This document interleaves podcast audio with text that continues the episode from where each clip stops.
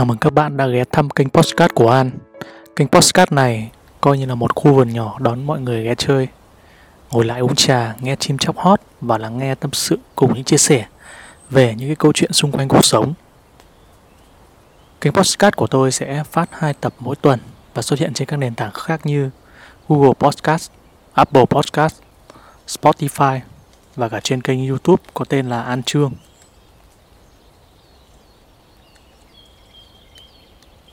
Nếu như tiền không còn là vấn đề thì phần lớn thời gian tôi sẽ đi vòng quanh thế giới, cầm trên tay cái máy ảnh để chụp lại mọi hình ảnh đẹp của thế giới này. Có một ngôi nhà trên núi cùng khu vườn của mình hàng ngày làm vườn, chèo thuyền, leo núi, tắm rừng, chơi thể thao, đọc được nhiều nhất có thể những tác phẩm kinh điển, viết sách, có những người bạn tuyệt vời ngồi đàm đạo thường xuyên. Nhưng vì tiền chính là vấn đề nên phần lớn thời gian hiện giờ của tôi là đi cày tiền. Đó là suy nghĩ của tôi bất chợt. Tôi tự hỏi về câu hỏi này. Nếu như tiền không còn là vấn đề trong đời mình nữa, thì phần lớn thời gian mình sẽ làm gì? Mọi suy nghĩ của một người đàn ông trưởng thành ngoài 30 tuổi như tôi, phần lớn là hướng đến tiền. Điều đó thật dễ hiểu, tôi cũng như bao người tương tự khác ở độ tuổi này. Bao người tương tự khác đánh đồng tôi như vậy là bởi vì những thứ như bình an, tự do, sự tĩnh lặng, sự riêng tư, sự khác biệt trong đời sống, vân vân. Để đạt được điều cần có một khoản tiền nhất định, hay đúng hơn là nhiều tiền. Hết lần này đến lần khác, mọi dự định, kế hoạch được vẽ ra cho cuộc sống của tôi đều có thể bị rẽ đi một hướng mà ngay từ đầu tôi không hề nghĩ đến. Tôi bắt đầu cột mốc từ thời tốt nghiệp trung học. Chọn một ngành học để bước vào đại học cũng là chọn đại, vì chưa thực sự rõ ngành nào là mình muốn. Rồi ra trường đi làm, nhiều khi nhìn lại Thấy tôi hay dùng tới như là dòng đời xô đẩy Để chấn an bản thân khi mình rẽ ngang Hay làm một cái việc gì đó một cách khác với kế hoạch của bản thân đã đề ra. Cũng từng hoang mang, dao động, tranh vênh mất phương hướng Không hài lòng. Nhưng rồi cơ hội trải nghiệm một vài lĩnh vực từ khi ra trường đã hình thành cho tôi suy nghĩ Và đã đưa nó thành một tập postcard ngày hôm nay. Tôi cũng biết là những tính cách như táo bạo, thoải mái, nắm bắt được mọi cơ hội đều sẽ dễ dàng có được hơn nếu như tiền không còn là vấn đề nữa. Có một ngôi nhà trong mơ, một cuộc sống như mong muốn những người hàng xóm tốt. Vì mình đã chủ động chọn được nơi mình sinh sống một cách phù hợp nhất. Hình ảnh về một triệu phú tự thân khiêm tốn, giản dị, sâu sắc và mạnh mẽ. Số tiền họ có được tương đương với trải nghiệm và cái chất trong con người họ và những gì họ đã trải qua, những kỹ năng được rèn luyện cẩn thận, chuyên môn, đọc nhiều, đi nhiều, giỏi giao tiếp. Ở một cấp độ cao hơn đó là sự buông bỏ được khi cần thiết, cho đi, rộng lượng, tầm nhìn, lòng nhân ái, ước mơ lớn, tầm ảnh hưởng và nâng đỡ người yếu thế. Nói thế để cho thấy rằng tiền chi phối phần lớn ở trong đó. Hai hình ảnh mà tôi muốn lấy ví dụ về những người tôi nghĩ tiền đối với họ không còn là vấn đề nữa. Thứ nhất đó là diễn viên Hồng Kông Châu Nhuận Phát, một diễn viên nổi tiếng với những cái vai diễn trong phim như Bến Thượng Hải, Thần Bài mà thế hệ 8X và đầu 9X không ai là không biết. Thành công vang dội là vậy, tiền bạc, giàu có, danh vọng đỉnh cao. Nhưng Châu Nhuận Phát khi đã đầy đủ mọi thứ mà người đời ngưỡng mộ và khao khát, ông ấy quyết định cho đi toàn bộ số tiền của mình, khoảng 700 triệu đô la tương đương với 14.000 tỷ đồng, với câu nói nổi tiếng. Số tiền đó vốn không phải là của chúng ta Chúng ta đi vào thế giới này bằng hai bàn tay trắng và ra đi cũng như thế. Hay ông ấy coi số tiền đó mình có được là của mọi người, chứ không phải là của mình. Mình chỉ là người giữ hộ thôi và sẽ đến lúc phải gửi trả lại nó cho mọi người. Người thứ hai tôi muốn nhắc đến đó là tỷ phú Bill Gates. Nhắc đến vị tỷ phú này không ai là không biết đến khối tài sản khổng lồ của mình và ông ấy sẵn sàng cho đi hơn 50% tài sản cho các quỹ từ thiện và được coi là người từ thiện nhiều nhất thế giới. Hai ví dụ trên tôi lấy ra để thấy họ đều là những người rất giàu, phấn đấu đạt đến đỉnh cao sự nghiệp, sống giản dị và cho đi một cách hào phóng. Hai hình ảnh cho thấy rằng là cuộc sống của họ đã đạt đến cái tầm vượt ra ngoài sự chi phối của đồng tiền để hướng đến các giá trị cao hơn của đời sống như từ thiện, giúp đỡ, để lại di sản cho đời, bình an và mãn nguyện. Tôi thấy có hai loại động lực để kiếm tiền và làm giàu. Động lực thứ nhất là làm giàu vì tình yêu, động lực thúc đẩy vì tình yêu cuộc sống tình yêu dành cho gia đình cho quê hương cho con người hay cho chính bản thân cuộc sống. Động lực thứ hai là làm giàu vì sợ hãi hay để trả thù đời. Vì một nguyên do nào đó động lực của người này là muốn giàu có để tự hào hãnh diện với những người xung quanh để mặc sức dùng tiền hưởng thụ cuộc sống sau những quãng thời gian thiếu thốn và không hạnh phúc lại nhắc đến có hai nhóm. Những cái người giàu không biết tại sao họ giàu và nhóm người giàu biết tại sao họ giàu.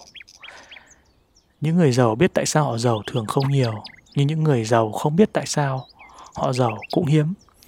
Vì rốt cuộc, số người giàu có trên thế giới này chiếm tỷ lệ ít hơn đa số những người còn lại.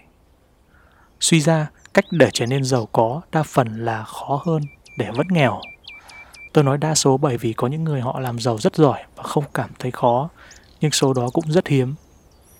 Leo dốc thì thường mệt hơn là đi xuống dốc. Nhưng nếu ta quan sát và nhận ra cuộc đời mình trải qua giống như biểu đồ hình sin, và cụ thể hơn, nếu có một góc nhìn như một nhà đầu tư chuyên nghiệp, lựa chọn chính xác đầu tư dài hạn, tài sản đầu tư đó là cuộc đời của chúng ta.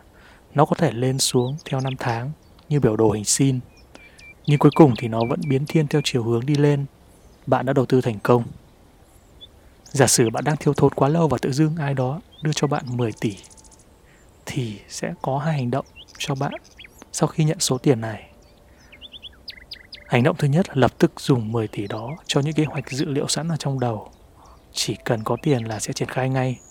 Đầu tư vào đâu, các kế hoạch phân bổ nguồn tiền hiệu quả cho 10 tỷ đó để khiến cuộc sống chất lượng nhất.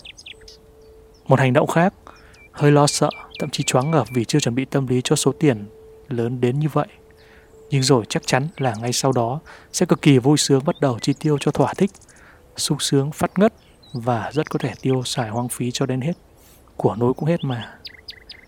Nếu như bất chợt bạn có 10 tỷ trong tay thì bạn đã bao giờ suy nghĩ mình vẫn tiếp tục làm công việc mình đang làm hay không hay là tiếp tục giữ nó nhiều lúc tôi nghĩ có hai căn bệnh.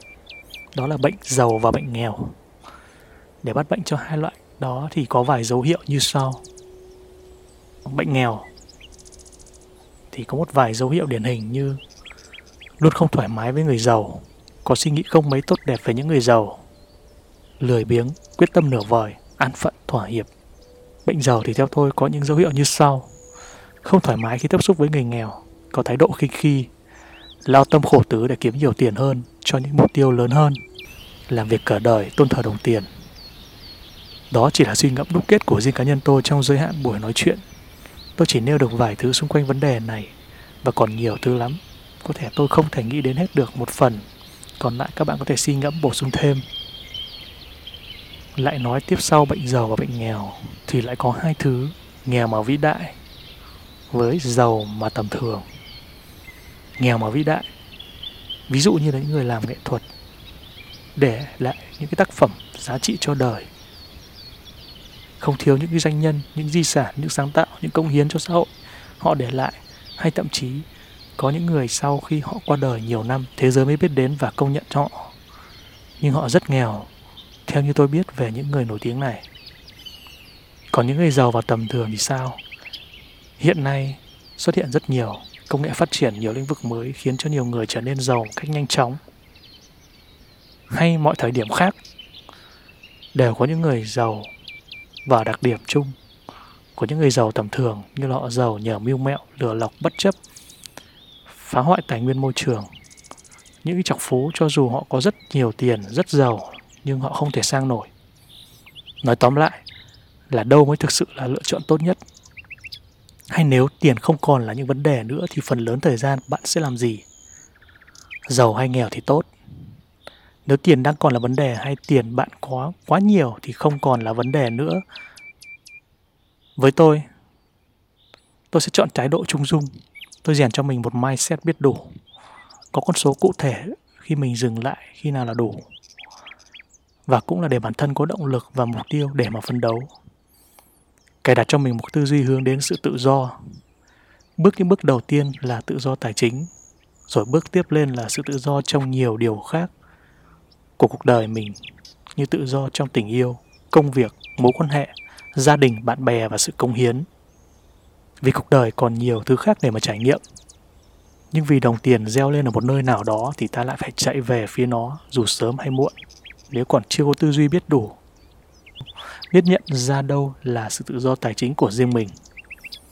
Nếu ta bước lùi ra một khoảng đủ rộng, quan sát nhìn sâu vào cuộc sống, thì tôi nghĩ tiền như một nguyên liệu hay là một phần của đời sống hay là có một phần của một cái tổng thể. Vừa rồi tôi phải tắt hay bằng cách thủ thuật trên mạng tôi đã tắt những cái đoạn quảng cáo xuất hiện trên youtube. Nó là một trong những nguyên nhân chi phối thay đổi hành vi đời sống của tôi. Vì tôi biết một nguyên lý trong marketing rất hiệu quả của những nhà quảng cáo đó là sự lặp lại. Ban đầu, một quảng cáo xuất hiện, bạn không hề quan tâm đến sản phẩm đó, thậm chí còn thấy cực kỳ phiền phức và coi thường. Nhưng đoạn quảng cáo đó lại xuất hiện ở nhiều nơi và nó thường xuyên lặp lại.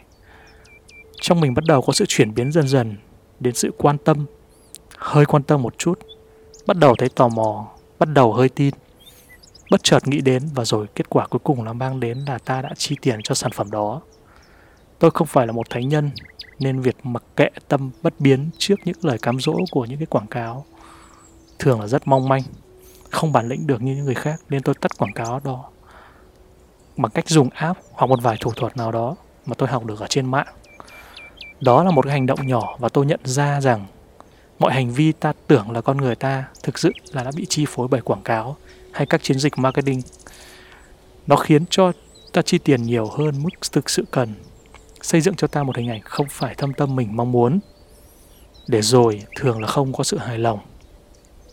Với tôi, tiền rất cần, nhưng tôi coi nó là công cụ là nguyên liệu tạo nên một cuộc sống tôi muốn phần thưởng cho những nỗ lực của bản thân một dạng thước đo năng lực hay một cái lớp kem ngọt được phủ lên chiếc bánh kem nhưng những giá trị còn cao hơn cả tiền bạc thường đạt được thì hay đi sau khi chúng ta đã giải quyết được những vấn đề cơ bản của tiền bạc, những chi phí sinh hoạt, nhu cầu đời sống, nhu cầu của bản thân, rồi giữ được cho mình một thái độ kiểu như không còn thấy người giàu, có lắm tiền mà quá ngưỡng mộ hay xun xoe.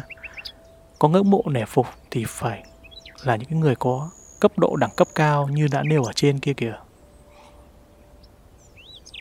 Có một câu khẩu hiệu, đó là độc lập, tự do, hạnh phúc có độc lập rồi mới tự do rồi sẽ hạnh phúc tôi rất thích câu khẩu hiệu này nó không khác gì một cái lộ trình từng bước vậy để ta nhìn vào đó để rồi bước đi chỉ làm những việc mình thích, có giá trị ý nghĩa thực sự, sống công hiến và cho đi, một cuộc đời tự do nhất. Một lần đi qua cuộc đời này thật nhiều màu sắc, có đắng cay, ngọt bùi, có tủi hổ lẫn tự hào. Có khổ đau nhưng cũng có lúc vui sướng, hạnh phúc. Nhưng cao hơn là đạt được trạng thái bình an hay an nhiên với một cái lối sống tỉnh thức. Nghe thì có vẻ hão huyền và có phần nào đó viển vông đó. Nhưng tôi nghĩ những chia sẻ suy nghĩ góc nhìn này của bản thân cũng rất thực tế và quan trọng là mình còn tha thiết với cuộc đời chứ không thỏa hiệp hay hời hợt. Đến đây, tôi nghĩ chia sẻ của mình cũng nên tạm dừng rồi. Bạn thấy bài tâm sự này của tôi hữu ích, có thể chia sẻ nó cho nhiều người biết hơn bằng cách like và share để bài nói chuyện này được lan tỏa tới nhiều người hơn. Biết đâu, trong số những người bạn của bạn ai đó lại đang cần. Xin cảm ơn anh chị và các bạn đã lắng nghe podcast của tôi và hẹn gặp lại anh chị và các bạn trong những tập tiếp theo.